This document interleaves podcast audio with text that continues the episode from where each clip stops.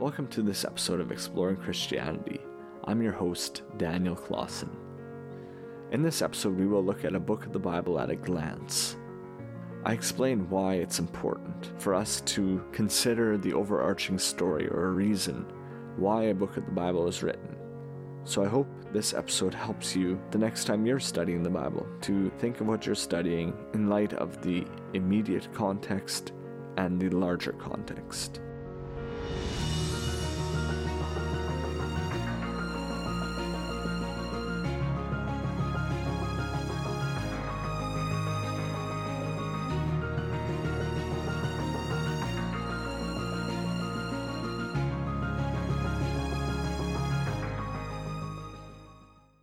Think a lot of times when we read the Bible, we miss the forest for the trees. Our instinct, at least in our modern time, is to take as much practical application as we possibly can out of a verse to fit our modern time. We aren't really quick to look at the whole story or to consider the reason why an author wrote what he wrote in the first place. Often, our first instinct is to look for what we need to do, or we get caught up in a doctrinal phrase, or we're only familiar with the with the passage that's on our coffee mug. It ends up being the equivalent of removing petals from a flower. Soon there is no flower and all the petals are wilted. Or if we want to use the forest example, we cut down the forest tree by tree, and soon there is no forest and all the trees have died. So, to our modern eyes, there is actually a hidden beauty in the scriptures, and it's only seen when we take a step back and consider the whole. Now, there is a place and time to expend our resources mining through the Bible verse by verse. But if we do not consider each verse in light of the whole, in light of the reason why an author wrote what he wrote, we can easily mistake field stones for pieces of gold.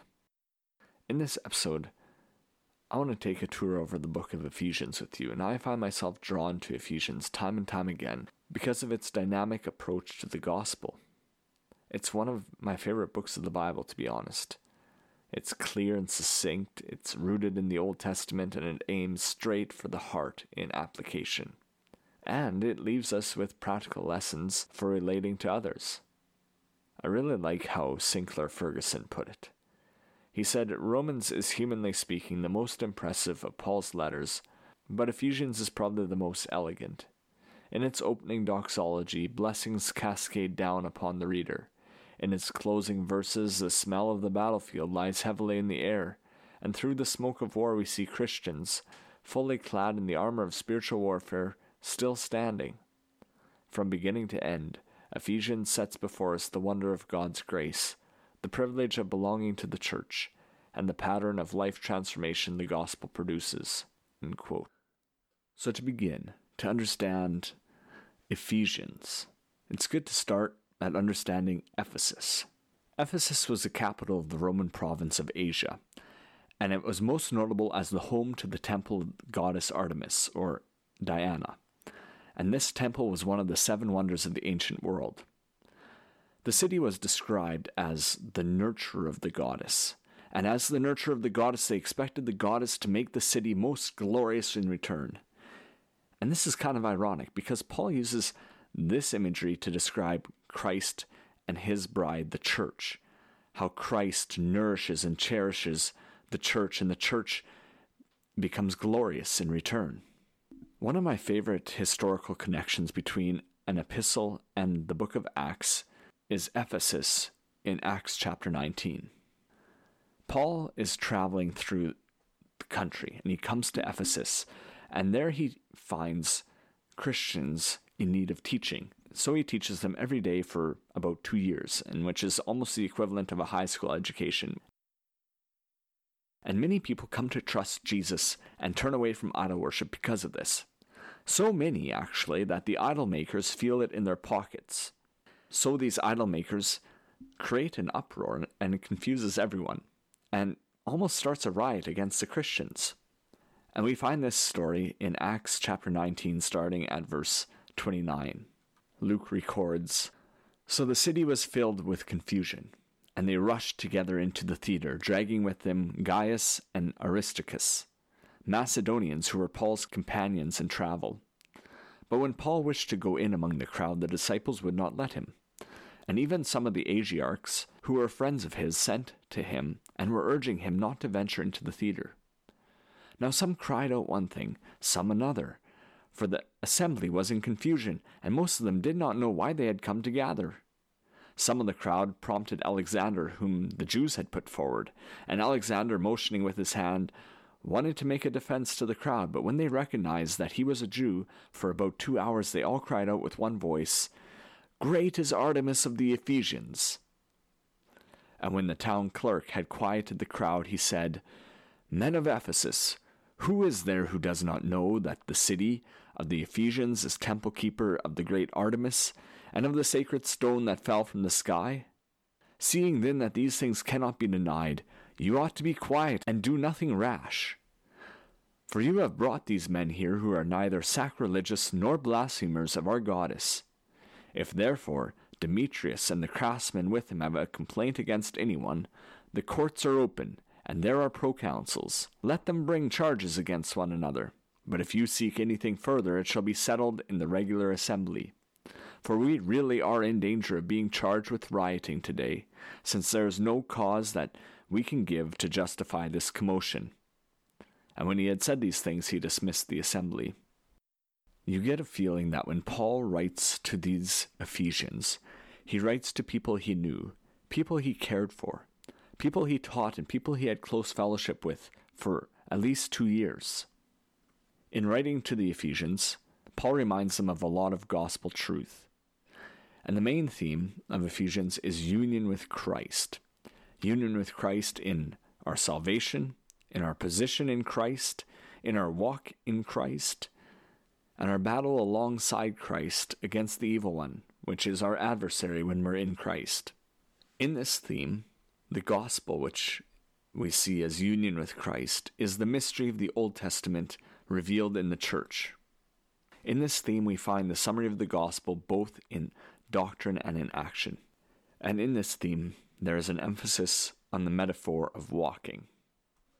So, the way Paul forms this, this letter is he starts with indicatives, he starts with statements and doctrines of the gospel. And then he moves to imperatives, which are commands for living. In chapter 4 is the turning point where he turns from indicatives or statements and doctrines of the gospel to imperatives or commands for living. And the book follows this line. Paul begins by tracing salvation to grace as its fountain, and he magnifies the Lord Jesus in salvation. Then he proclaims the freedom Christians have in this new dispensation. Then he turns to unity with others because of our union with Christ and concludes with the sound of the military trumpet calling its readers to the service of Christ. To break it down into chapters, we start in chapter 1, where Paul encourages believers by taking them to the source of their salvation, which is God's sovereign, eternal, adoptive, and electing mercy. And because of this sublime truth and our finite and feeble minds, Paul prays, addressing this problem by seeking God to enlighten us in the full knowledge of Christ.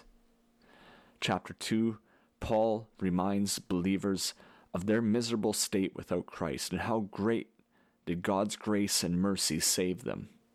In chapter 3, Paul then establishes his calling to the Gentiles by stressing how they receive every benefit of salvation apart from the law. Paul seeks to unify the Gentile and Jewish believers by stressing union with Christ by faith, not because they're part of the same church community, not because of their background, not because of anything outside of union with Christ. Then in chapter 4, the turning point from indicatives to imperatives, Paul turns to the practical outworking of union with Christ, which is walking with Christ. And it's shown in our unity with one another because of our changed nature and character, because of our common faith in Christ. And we have unity in building each other up. Unity in truth is the theme of chapter 4. In chapter 5, Paul continues to explain what walking with Christ looks like, and he applies it to the church and then to marriage.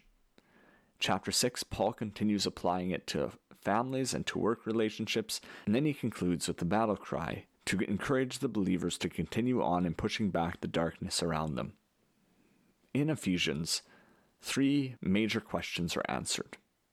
First, what is a Christian? And Paul's simple answer is it's one united to Christ. The second question it answers is what is the church? Which, simply answered, is a body of believers united to Christ by faith. And lastly, it answers the question how does the gospel change how we live? The reason I've started with this book, to give an overview of it, is because I want to walk through it verse by verse over the next year or two, however long it takes to complete. So, I cannot wait for what's in store for us as we study this theologically vast and devotionally rich book, verse by verse.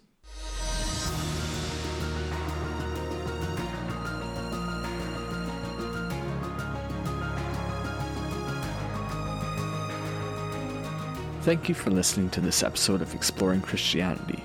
For more information, go to exploringchristianity.buzzsprout.com.